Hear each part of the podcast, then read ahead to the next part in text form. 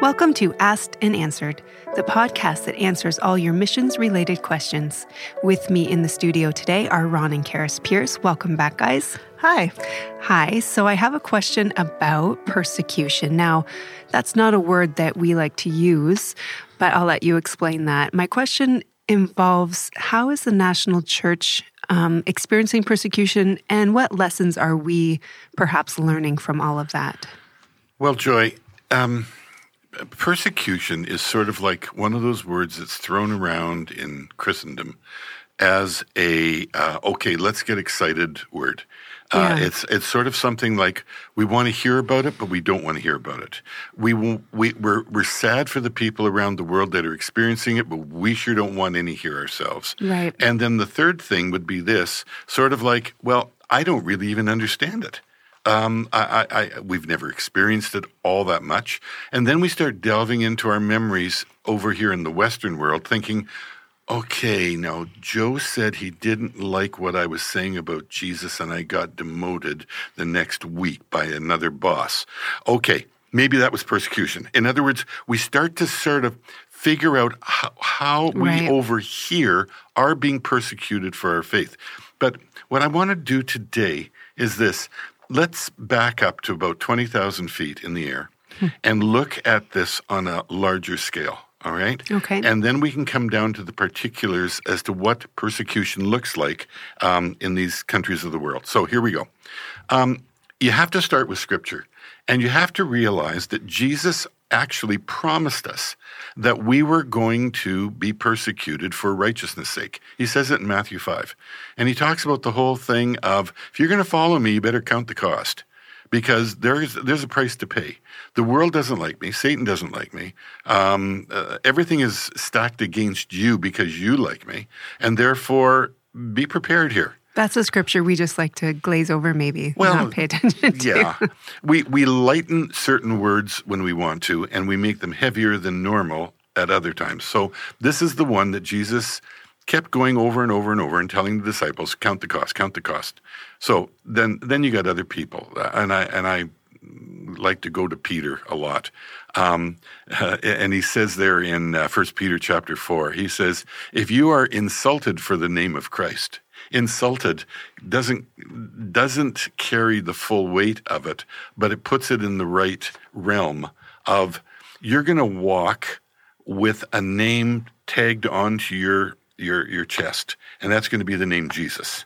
And you're going to be known as the property of Jesus. Hmm. And therefore, people are not going to like that they're going to try to come around in various ways. And the word insult here means a backdoor sort of approach to persecution.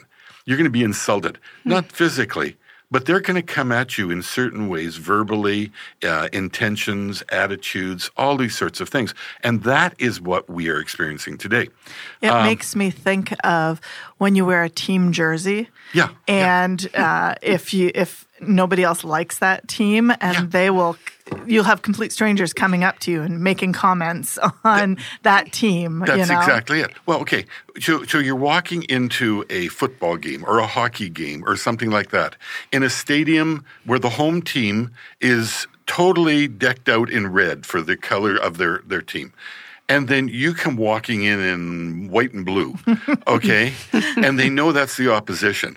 Well, what, what do you think is going to be the attitude and the words that are coming at you? Some of them will be gentle, and there are odd times when somebody really wants to pick a fight, mm-hmm. etc. So that's exactly Karis what we've got here. Um, the, another one, Paul says this. Now, in fact, all who want to live godly lives in Christ Jesus, they will be persecuted. So godliness or standing apart from the crowd is going to separate you out as being someone who follows Jesus because Jesus preached godliness. Start to act like and expect to change into people who follow after God. So the indwelling of the Holy Spirit is going to cause for you a problem. And Paul was saying, all who want to do this, all, everybody who wants to, you're going to be persecuted. And then the last one, John, and uh, this is where you go into the book of Revelation. And uh, it says this Now, when the Lamb opened the fifth seal, I saw under the altar the souls of those who had been violently killed because of the word of God and because of the testimony they had been uh, had given. So, in other words, um, it, it's sort of be in the end times, it's going to be stronger, but throughout all time, there's a piling up of people. And this is what it's talked about here. All those people who had been persecuted in times past for using the word of God in other words, quoting scripture and everything of that nature, living by that, quoting it. And secondly, uh, just basically because um, they carried that testimony proudly and they confessed, I'm a follower of Jesus. So for the testimony, as well as following their lives according to the word of God and speaking the word of God, that's why they were persecuted. So that's the big picture joy that you get as to what's historical what is biblical, and probably what is futuristic as far as this is what it's going to be like in the end, only even more so. Right. So I wonder the first question that comes to my mind is what if we're not feeling persecuted here? Does that mean there's a problem with our personal walk with the Lord? Like, should we be mm. expecting more persecution? I, I, I that's a tough question. It, it's it's hard because everybody's going to go to their own personal walk with God and feel guilty. Yeah. Um, and everybody's going to say, "Well, I, I, I, should be persecuted a lot. What am I going to do?" Um, and then they're going to go out and become obnoxious. Yeah. and and therefore for persecution. Yeah, and they're going to put a sandwich sign and stand on the street yeah, corner we, and, uh, yeah. and and and start yelling scripture at everybody that's driving by. Uh, that's that's not really what we're talking about right. here. It's our way of life is going to, at times, cause people to feel guilty, convicted, um, envious. Uh, I, I, can probably sit here for a while and think of other words, mm-hmm. but there's going to be a separation. And that's the separation between light and darkness, sheep and goats, all of those separations. Right. When that time comes in our lives, and it's periodic, and um, you can get it from family and friends and neighbors and coworkers and whoever else.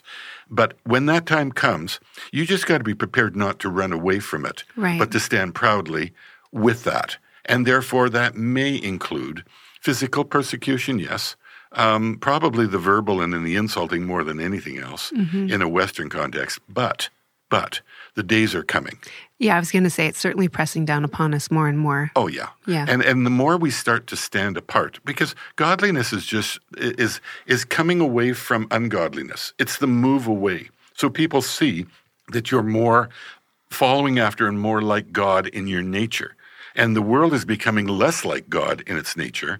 And as the Bible prophesies in the end times, this is going to get really serious. So as time goes on, we're going to become um, obvious for right. what we believe.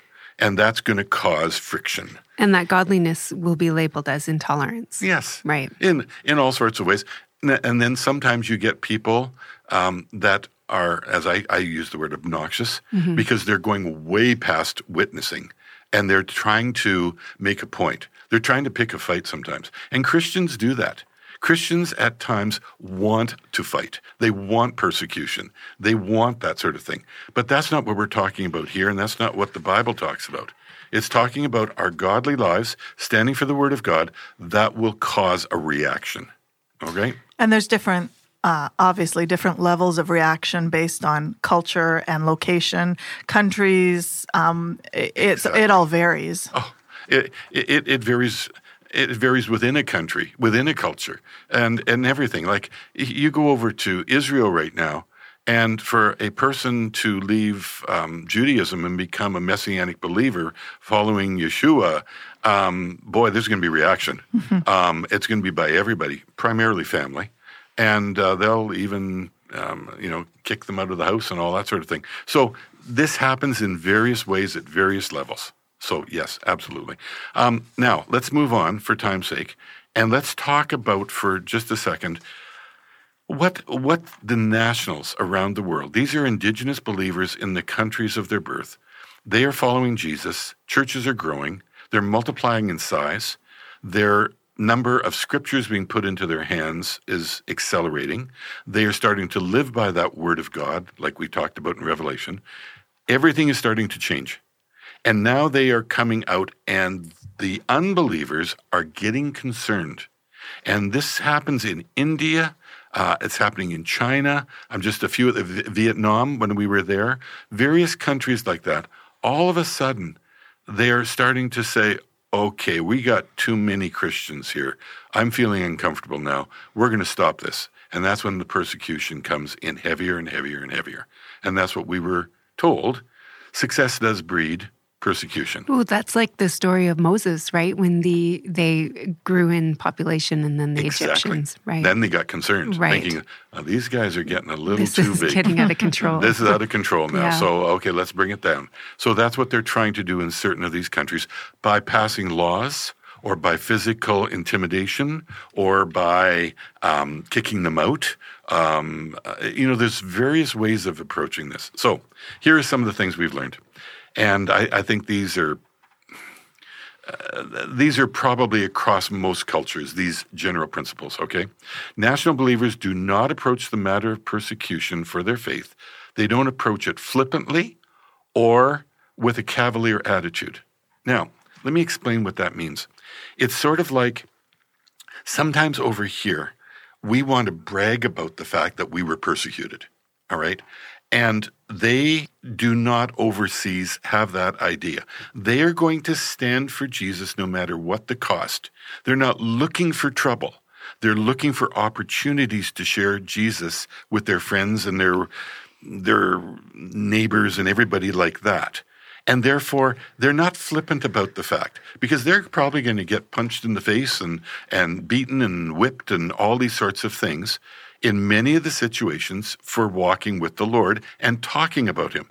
And therefore, they count the cost. When I've been with them, Joy, in, in meetings, um, there is absolutely no doubt that they, um, they, before they open their mouths, before they pray for the sick, before they do anything, they realize and they know, okay, this is this probably is going to cause a reaction, and I'm going to feel some pain here.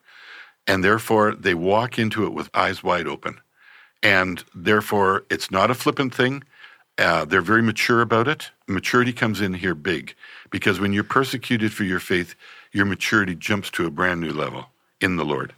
And therefore, um, there's nothing here that I would say would put them in the idea of, I am going to absolutely just going to go out there and talk with everybody all the time and that's it. No, they don't do that. They pick their spots and they're not flippant about what they're doing.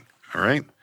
Um, second thing I think we, we, we have to realize is that there's going to be um, long term gain, and they realize this. So they're willing to suffer, as the Bible talks about, and they're willing to endure the pain and the persecution and all of that because of the long term goal of, okay, I'm going to pay a price here, but the Lord will reward me for this one day in heaven. In other words, uh, I, I, quote this short term pain for long term gain.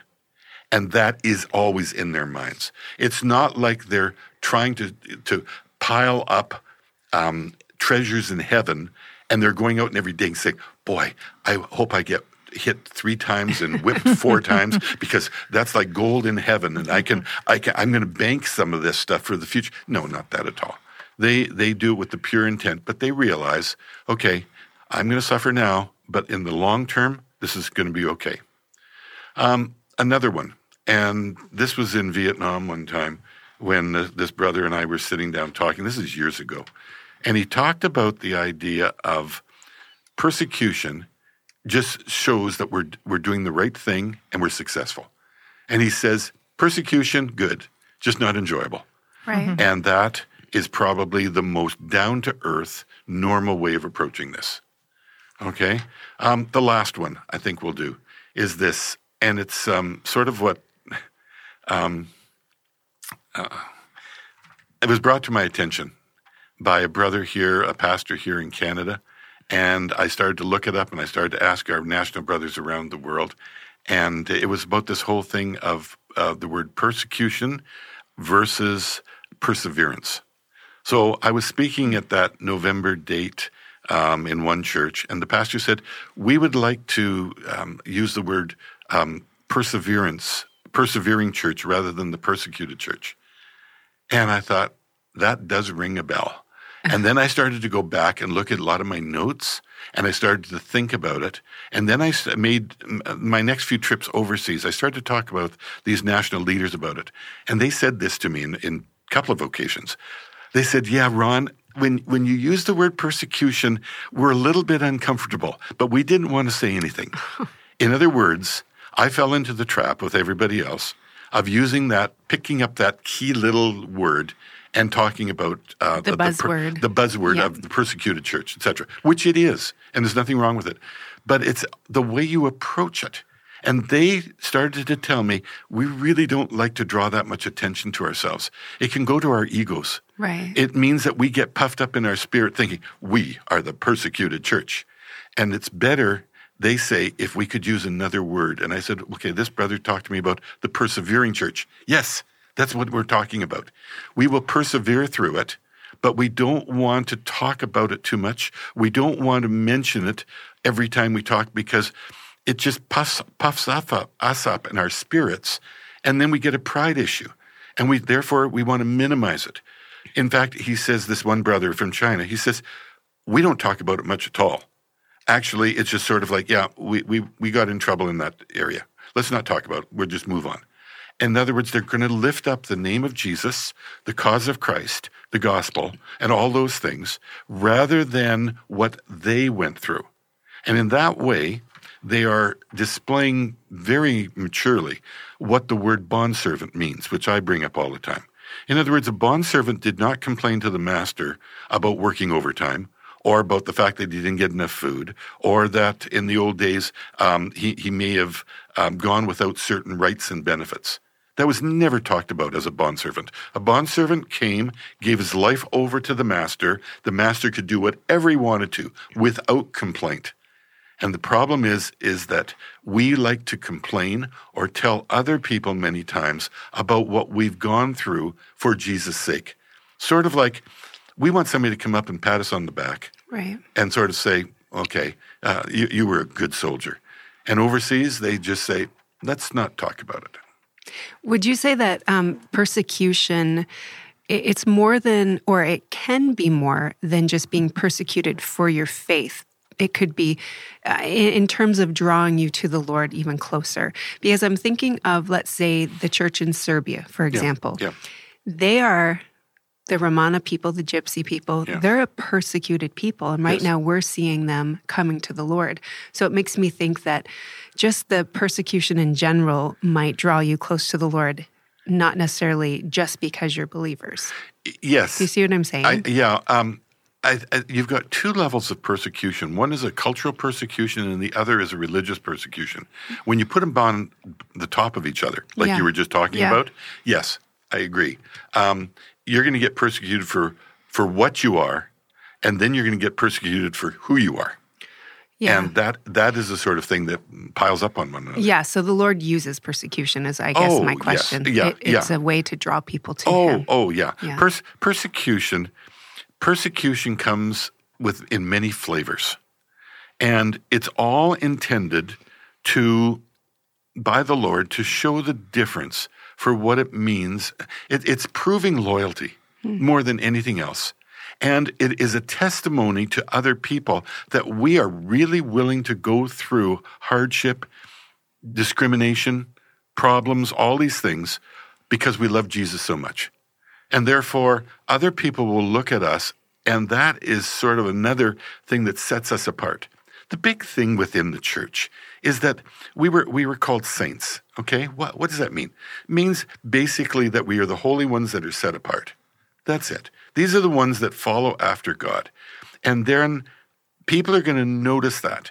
The moment that you start to want to become like the world, so that you're in uh, there's no difference between you and the world, and nobody can tell that you're a Christian. If you're hiding it under a bushel basket, shall we say, the gospel, then Jesus is very unhappy because he wants that, he wants you to shine as a believer. He wants you to separate yourself from the world. He wants a different lifestyle. He wants a different, uh, different words coming out of your mouth.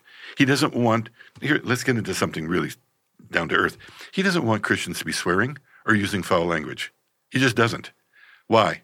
because that's what the world does. Right. We we talk different. We have cleaner minds. We have cleaner thoughts. We have we have cleaner everything because God is cleaning us up. And therefore all of this stuff and the persecution and the words and our, our identi- identification as part of the world, um, he doesn't go for that at all. He wants us to be separate. And so, the climate that we're living in today as believers in North America, that separation is um, absolutely going to be bringing us a little bit more of this persecution.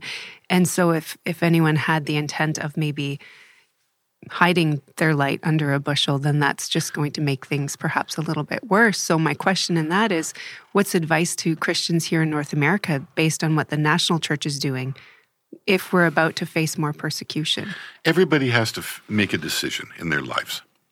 Do they want to be known as a believer? Do they want to be proud of Jesus or not? And the days will be coming when um, when Christians will not have a good reputation in the eyes of the world. And therefore, it's going to be a matter of courage. Peter, around the campfire, three times denying Jesus, he lacked courage. And it's going to be the same for us in the end times. It's going to be a matter of do you make a decision consciously to follow the Lord humbly? And are you going to therefore stand up for Him, His Word, the gospel, are you proud of following that that that person who died for you for your sins? Are you proud of that or not? Make that decision. And the world is forcing us now to make that decision. No matter the consequences. No matter the consequences. And therefore, this is going to be a great time coming up. and, I, I, I, and he says that with a really big smile. Everybody. Oh, yeah. I just want you to know no, that. no, serious. Uh, from what I see around the world with the national churches in the world um, and the depth that they are, uh, the more they're persecuted, the deeper they go in Jesus. The stronger they are, the more mature they are. They have a better look outlook on life. So I think I think for the Western church, the best days are ahead. And you can say, well, that's a cavalier attitude. It's not. It's a realistic attitude. This is going to hurt. But at the same time, like my brother in Vietnam, persecution, good, just not enjoyable. All right. Well, thanks, guys. Again, anyone listening who did not know this, if you would like to receive Ron's situation reports, you can go to our website, ronpearce.org or empowerministries.ca, and you can sign up and receive um, all the, the updates on what's happening in the national church.